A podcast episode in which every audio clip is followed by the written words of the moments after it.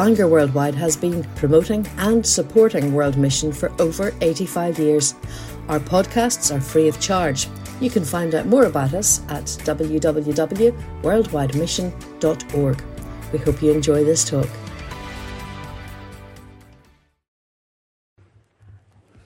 Thank you, Stephen. It's a great privilege to be here, and I'm grateful to the committee for their kind invitation to share in the meeting tonight. The speaker on Monday night said that he was told that if he went past his time, the clock would explode. If you're near the clock, I suggest you better move. I want to read a verse from Philemon. I mentioned it this morning in the Bible reading. It's a little verse in Philemon chapter, there is only one chapter, verse 6. It simply says that the sharing or the communication of your faith may be effective. That the sharing of your faith may be effective. I've been in leadership in the work in the Faith Mission in Ireland for the past 10 years. And if there's one thing that challenges us these days, it's this, that the sharing of our faith may be effective, to effectively communicate the gospel of the Lord Jesus to people. We have 10 workers in the south of Ireland, 2 of them in County Cork, 2 in the Irish Midlands, 2 in County Cavan. We had 2 men in Monaghan, and they're now moving up to Donegal. We have also 2 leaders in the mission in the south of Ireland as well. And these workers are endeavouring by all means to reach people with the gospel. Mervyn and Rachel Tom, young couple, 2 young children, are in charge of the Faith Mission Centre in County Cork, an old farm building that the Faith Mission acquired some 10, 15 years ago. It's now a beautiful conference centre. Don't be jealous, Billy. We trust that they'll get a beautiful new place to reach these people in Dublin. This conference, that old farm buildings have been transformed into a lovely conference centre. CEF use that centre several weeks throughout the summer. We use it for several weeks. It's packed full every summer with young people, majority from a very different background from ours, coming to hear the gospel of the Lord Jesus. Mervyn goes out throughout the winter months. He spends his time in the markets with the literature, distributing literature, selling Bibles, and he has several children's clubs as well that he teaches every week, reaching 200 to 300 children probably every week. Move up to the Irish Midlands. Couple there, Ian and Hazel Gilkinson. Tremendous burden again for children and young people. There's a housing estate in the little town of Abbey Leaks. It's tough. It's just perhaps a scaled down version of what Billy was talking about there in Dublin. Youngsters under the influence of drugs and alcohol coming to the clubs. What does Ian and Hazel do? They make them chips on a Saturday night. They bring them into the club. They set them down. They bring the Word of God to them.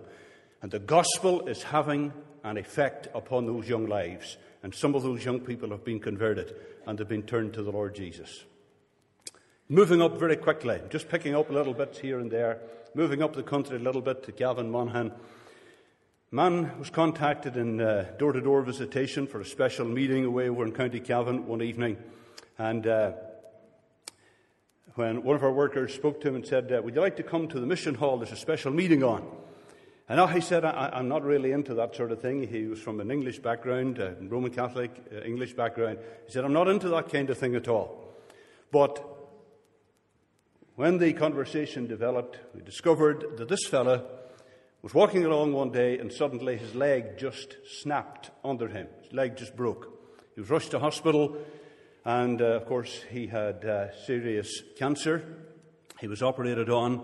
The cancer was removed. His leg was fixed up. He came to the meeting that evening under a little bit of duress. He didn't really want to be there. He'd never been to a gospel meeting before, never heard the gospel before. He came to the meeting and one of our men looked over at him and he said, how are you? And he looked at his watch and he said, I'm all right now, the football's over. He said, I can relax, I can enjoy the meeting. And now he came in on a couple of sticks or a crutch. And will you believe it?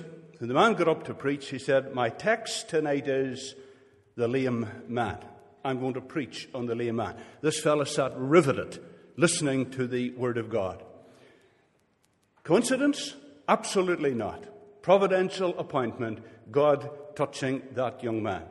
I could go on talking about many other individuals that we've made contact with in recent days.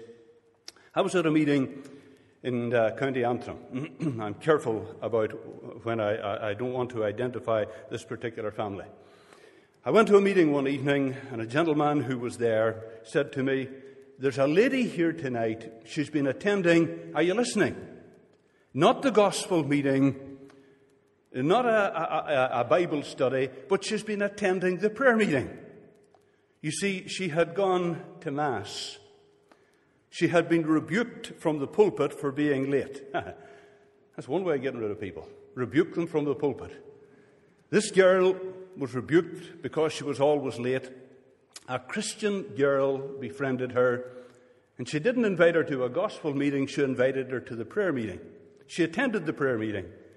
And the wise leader, hey folks, isn't it great when you have people who are wise? He gently talked about what we believe, eh? That's the way you do it. Explained what we believe as Christians. And this young woman was drinking in the Word of God.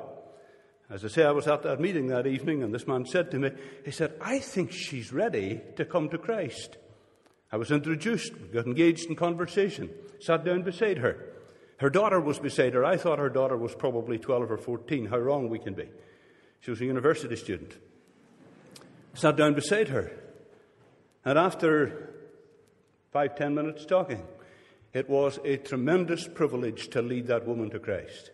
But what I didn't know was that this little girl, as I thought, who was sitting beside her, came to Christ the same night, wonderfully converted. A number of months later, at a barbecue, her husband was converted. A number of months later, some of you will remember about a girl that was hit by a double-decker bus on the Falls Road. It was a tragedy. This other girl in this family, to whom I refer, was at the funeral of that girl who was knocked down by the double-decker bus on the Falls Road. She was sitting there watching all that was going on and all of the grief that surrounded it, and there was no hope. She came home distraught, utterly distressed.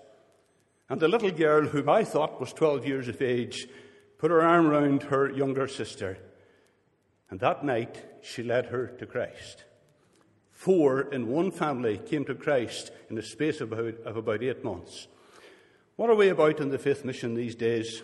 Reaching people with the gospel of Jesus Christ. You know, the founder of the Faith Mission said this. He said, "If the Faith Mission ceases to be a soul-saving agency, we don't deserve to exist." And I want to tell you tonight, I believe that.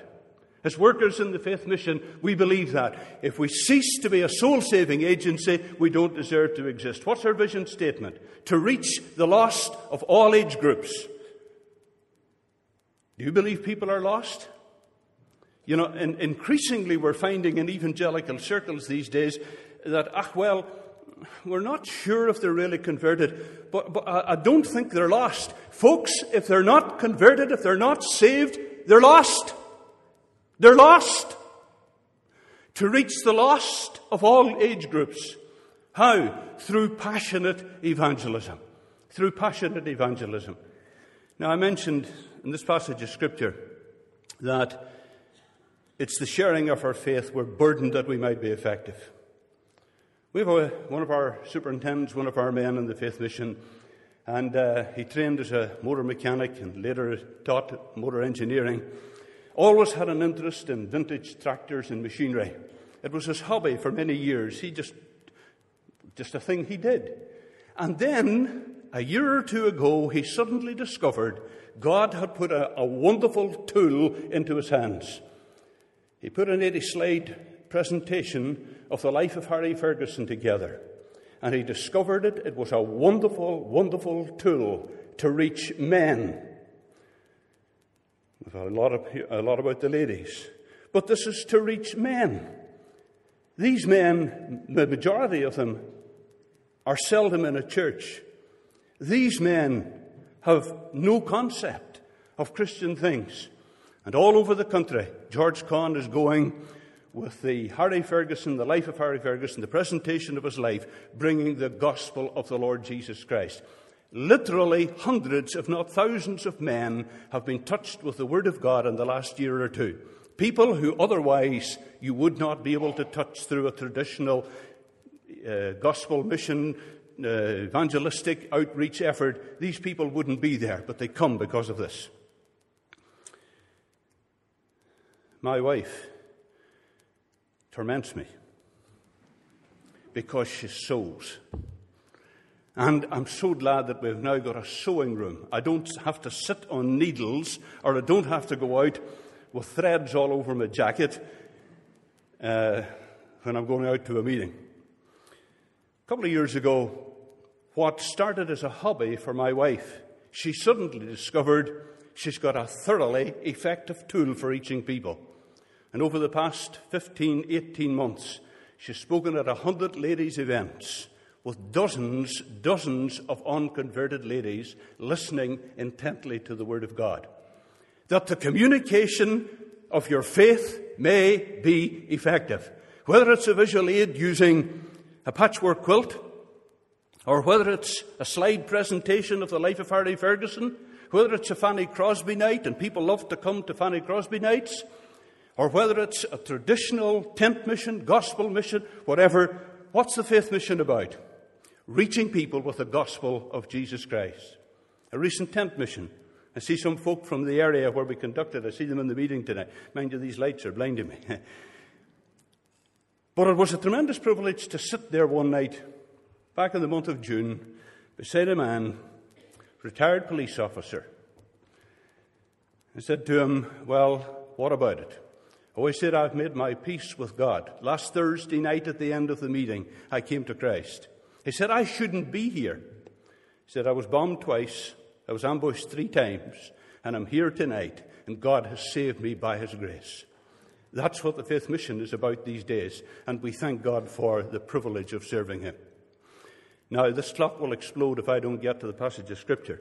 I want you to look at Luke 9 with me for just a moment. If you have a Bible and you want to turn to Luke's Gospel in chapter 9, I want to read 2 or 3 verses as I try to bring this meeting to a close. Luke's Gospel in chapter 9.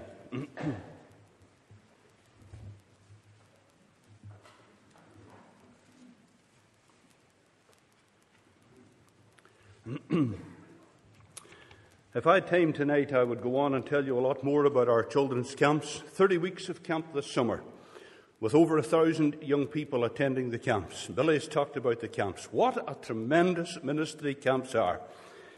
Last Wednesday night of last week, a number of our leaders, we were sitting in the kitchen, as you do at camp at night, and down the corridor came one of our young leaders.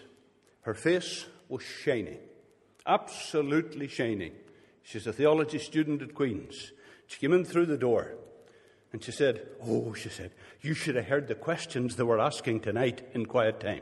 And here was a young 19-year-old sitting with a group of 8 or a dozen youngsters explaining the way of salvation, wrestling with some of the problems that these children come up against at school, and bringing the Word of God to them. You know, there's nothing more precious in all the world than communicating the gospel of Christ with young people. Let me read Luke 9. A few verses just as we try to wind the meeting up tonight. Verse 56 of Luke 9. For the Son of Man did not come to destroy men's lives, but to save them. And they went to another village. Now it happened as they journeyed on the road that someone said to him, Lord, I will follow you wherever you go. Jesus said to him, Foxes have holes and birds of the air have nests, but the Son of Man has nowhere to lay his head. Then he said to another, Follow me. But he said, Lord, let me first go and bury my father. Jesus said to him, Let the dead bury their own dead, but you go and preach the kingdom of God. And another also said, Lord, I will follow you, but let me first. Oh, again, we have me first. Me first, go and bid them farewell who are at my house. Jesus said to him, No one having put his hand to the plough and looking back is fit for the kingdom of God. Let me bring this meeting to a close tonight with a brief challenge from this passage of Scripture. Here we have 3 would-be disciples. Here we have 3 would-be missionaries. Here we have three would-be people that would work in Dublin Christian Mission or go up the Shankill Road or go to the rural communities of Great Britain and Ireland. And wouldn't any pastor, wouldn't any mission leader love to have a young man? Wouldn't any pastor love to have a youth leader like this? Kind of fellow that has this kind of attitude. Lord, I will follow you wherever you go. Wouldn't it be great to have a crowd of young people like that? Don't you think? Lord, I'll follow you wherever you go. Now, I want you to notice what happened when Jesus spoke to this man, this young man. You know, he's the kind of guy that when there's an appeal given at a missionary meeting like this for young people to offer for Christian service and to serve God, he's catapulted to the front. He's on his knees and he's saying, Lord, I'll go wherever you want me to go. Now, Jesus speaks to him and he says, oh, by the way, foxes have holes and birds of the air have nests, but the Son of Man has nowhere to lay his head. And this young fella, whom we thought we would be delighted to have, can't be seen for dust. He's gone. He disappears. What was so offensive about what Jesus said to him? All Jesus did was say, look, I'm homeless. Foxes have somewhere to put their head, the birds of the air have the nests, the Son of Man has nowhere to lay his head. What was so offensive? What was so challenging to this young man? Understand the background. This young man was a scribe, and the scribes were known for their fine clothing. They were known for the way they dressed. Bring it into this generation, to young people tonight. I'll tell you the kind of guy this was. He was the fellow that turned up in the designer labels. He wouldn't be out. He wouldn't be at a meeting like this. He wouldn't go down the street unless the image was right. That's the kind of fellow this was. And when Jesus challenged him about missionary service, when Jesus challenged him about homelessness, when Jesus challenged him and said, look, if you're going to follow me, it's going to cost you something. And he disappears. He's gone in a flash. Folks, it costs to serve God. Billy Swan hasn't been dealing with those folk in the Dublin Christian Mission for 20 years plus without knowing something of the sacrifices that's involved in serving God. And if we're the kind of people tonight that are more concerned about image and are more concerned about designer labels and are more concerned about having the latest gear, or as Bishop Clark said this morning, we're more concerned about how many inches our TV screen is. Is it better than so-and-so's? If that's our concern, we have no concept of what it means to be a disciple of Jesus Christ.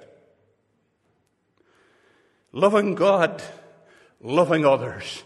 If we really love God, then those things take on a different perspective altogether. Look, that's the first one. By the way, we give these three fellas names. The first one, we call him the reckless adventurer. Lord, I'll follow you wherever you're going. The thought of homelessness, the thought of cost, the thought of having to sleep rough, the thought of having to forgo something. And he's gone. I want you to move on to the next one. Verse 59. Then he said to another. Now this one's slightly different. Jesus actually calls the second disciple. He said to him, follow me. I want you to notice how he responds. He said, let me first. Huh? Me first. Is there something wrong with that? If you haven't noticed the contradiction in this sentence, you should. You don't say Lord and me first. It's a contradiction. Lord, me first, he says. What does he ask? Lord, let me first go and bury my father. Well, that's a very sad situation, isn't it? He just wants time to go home and attend to his father's funeral. I wonder why Jesus didn't put his arm around him and console him and offer him a word of comfort and pray for him in his time of bereavement. Well, the answer is very simple. His father wasn't dead. Well, what did he mean then? Let me first go and bury my father. Well, the explanation is actually very simple. This fellow wasn't actually going to make the funeral arrangements for his father and see that his father had a decent burial. This fellow was wanting his call to fit in with his plans, his following of Jesus to fit in with his plans. Basically, what I was saying was this: Lord, it isn't really convenient for me to go and follow you at the moment. You see, Lord, my father has got a good farm, or my father's got a good business. And Lord, if I go away now and leave home and pack up and go away, my father will disinherit me, and it'll cost me an awful lot of money. Lord, let me first go and bury my father. The bottom line is, he had his eye on his father's estate. And whether we like it or not, in the particular culture in which this young man would have lived, being the eldest son, as he probably was, he would have stood to inherit all of the estate. That's how it was. If there were four sons, the eldest son would have automatically inherited. We may disagree with it, but that's how it was. And when Jesus said to this young man, "Let the dead bury the dead," what was he saying? He was saying, let the other members of the family, who in actual fact were dead as far as the father's estate was concerned, they had no rights to it, that is, unless he bypassed it, let the dead bury the dead. He was saying, young man, never mind about your personal priorities and your possessions. Never mind about what your views and your plans are, the things that you've laid up for yourself in the future. Let the dead bury their dead. Let those other lads fall in for the inheritance. Let the other members of the family see to all of that. And then comes the punch. But you go and preach the kingdom of God. So I was driving down from Lisburn to Bangor here tonight, driving down the West Link. I found myself praying, "Oh God, in Bangor Worldwide Missionary Convention tonight, would you take this verse of Scripture and would you drive it home into somebody's heart? Would you say to somebody in this convention tonight, never mind that career, never mind that those wonderful possibilities that are for you. Lord, would you say to somebody tonight, never mind those things, but you go and preach the kingdom of God." We've become increasingly materialistic. And our young people, our young marriages, are increasingly having tunnel vision and cannot see the lost out there. Tell me, is God speaking to someone here tonight? God saying to you, never mind you those things. Those things will all pass away. Who was it said? Was it at the meeting the other night? I think it was KP speaking on Monday night. He said, just transport yourself 100 years into the future and take a wee look back and say, what was that all about?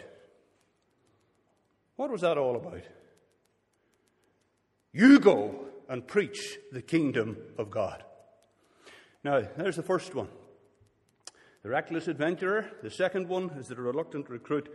And I finish with this last one.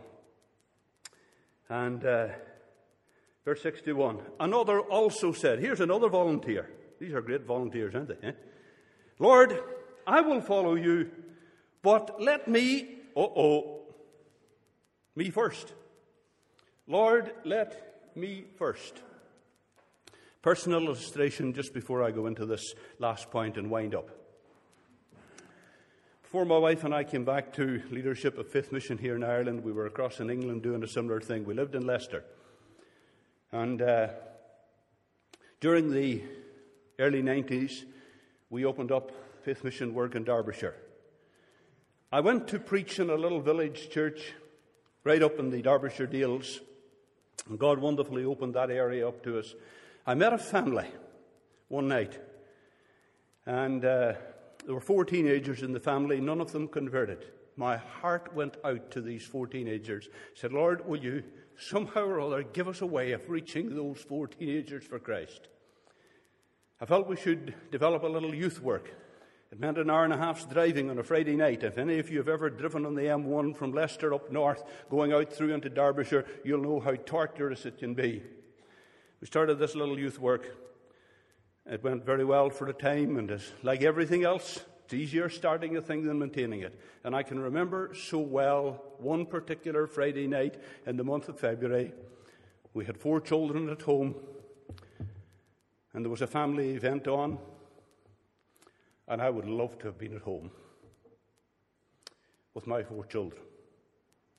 I got into the car. I set off up the M1 out of Leicester, going up toward Matlock, up through that way to be with this 10 or a dozen young people. And the devil said, "You're a mug. 10 or a dozen young people and your family are back home on their own." And I felt the sacrifice that night. I felt it as I'd never felt it before. That was on a Friday night. Monday morning, the father at home phoned. He said, "It's David here." And then all I could hear was the sobbing. And he mentioned the lad's name. And I thought the lad had been killed in an accident on the farm. And the sobbing went on for a while, and after a little bit he managed to contain himself, and he was able to tell me. He said, "My youngest son came into the milking parlour this morning to tell me he got saved last night. Number 1, 3 to go." That was February. The month of June, we had a barbecue one night on that farm. Do you know what it's like when a barbecue is a washout? Well, I mean a washout in every sense of the word. We were on a farm. The slurry ran down the farmyard into the bouncy castle. It was a disaster. But that night, the eldest son trusted Christ. A few months later, I was having another mission, not far away. The twin of the youngest, the other member of the other side of the twin, the lovely girl, she trusted Christ. The following Sunday, I was preaching in another place, and the last member of the family was there. His name's Tim. There he was, sitting in the service, and God got a hold of him. You preachers, did you ever watch in a congregation when somebody gets lower and lower and lower, and they try to hide behind somebody else? Well, that's what Tim was doing, and Tim was converted that afternoon. All 4 of them. 3 of those 4 children have been through the Faith Mission Bible College, and 2 of them are full-time workers in the Faith Mission today. Let me first. Me first. If that night, as I was heading to Derbyshire in the traffic jams and the family were back home, if I had succumbed, well, I don't know in the providence of God how God would have worked it out, but humanly speaking, that family would not have been one for Christ, and we would have 2 less workers in the Faith Mission today. Lord, let me first. Listen, as I finish, hear this. This guy says, "Lord, let me first go bid for them farewell which are at home at my house." Wouldn't you think that this was, you know, this young fellow was saying, "I'm going home for a..." We believe in farewell services, don't we? Do we? Would we like to get the missionaries together and give them a good farewell? After all, that's all this fellow was asking for. I have to go and have a farewell. Well, actually, if we understand the background to this guy wasn't going home to have a farewell. Do you know what he was doing? Again, family-based culture. Understand the background. He was going home to ask his dad's permission to follow Jesus. That's exactly what he was doing. And the young boy was as crafty as could be because he knew what his dad would say. Us fathers, we know our children, don't we? We know the way they smile. We know the body language when they want money or they want something from us, eh? And I can just imagine this young fellow going to his dad. "Dad, you know the body language, eh? I'm going to leave home." "Oh, yeah. Who's going to pay your wages? How are you going to buy your food? What are you going to do?" "Well, actually, I'm going to be a follower of Jesus." "Who's he?" "Well, he's a sort of religious political guru, because that's how Christ would have been looked on.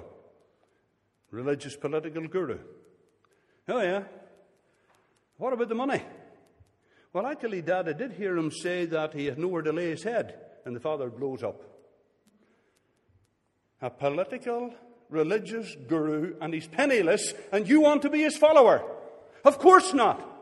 And the young fella is chuckling, goes back to the Lord Jesus, and he says, Lord, I'm sorry I can't go. My dad won't let me. And he does what so many young people and older people do today. They find an excuse that they think is a reason for not following Christ. Tell me tonight, are you hiding behind an excuse? You couldn't do it because of such and such, or you couldn't be involved. And really, it's not a valid reason, it's an excuse. You go, Jesus says, and preach the kingdom of God. I must just finish. Jesus says to him, no one having put his hand to the plough and looking back is fit for the kingdom of God. Do you ever see somebody trying to plough? Two shafts, ox drawn, yoke of oxen. Maybe it was only one shaft, but either way it was a difficult job. It required concentration. And when Jesus said, no one having put his hand to the plough and looking back, looking all over the place, can plough a straight furrow, is fit for the kingdom of God. Discipleship, missionary service requires sacrifice. It requires discipleship. It requires single-mindedness. Here's the challenge tonight as I finish. You go and preach. Aye, and preach the kingdom of God. Proclaim the gospel of the Lord Jesus. May God bless his word. Amen.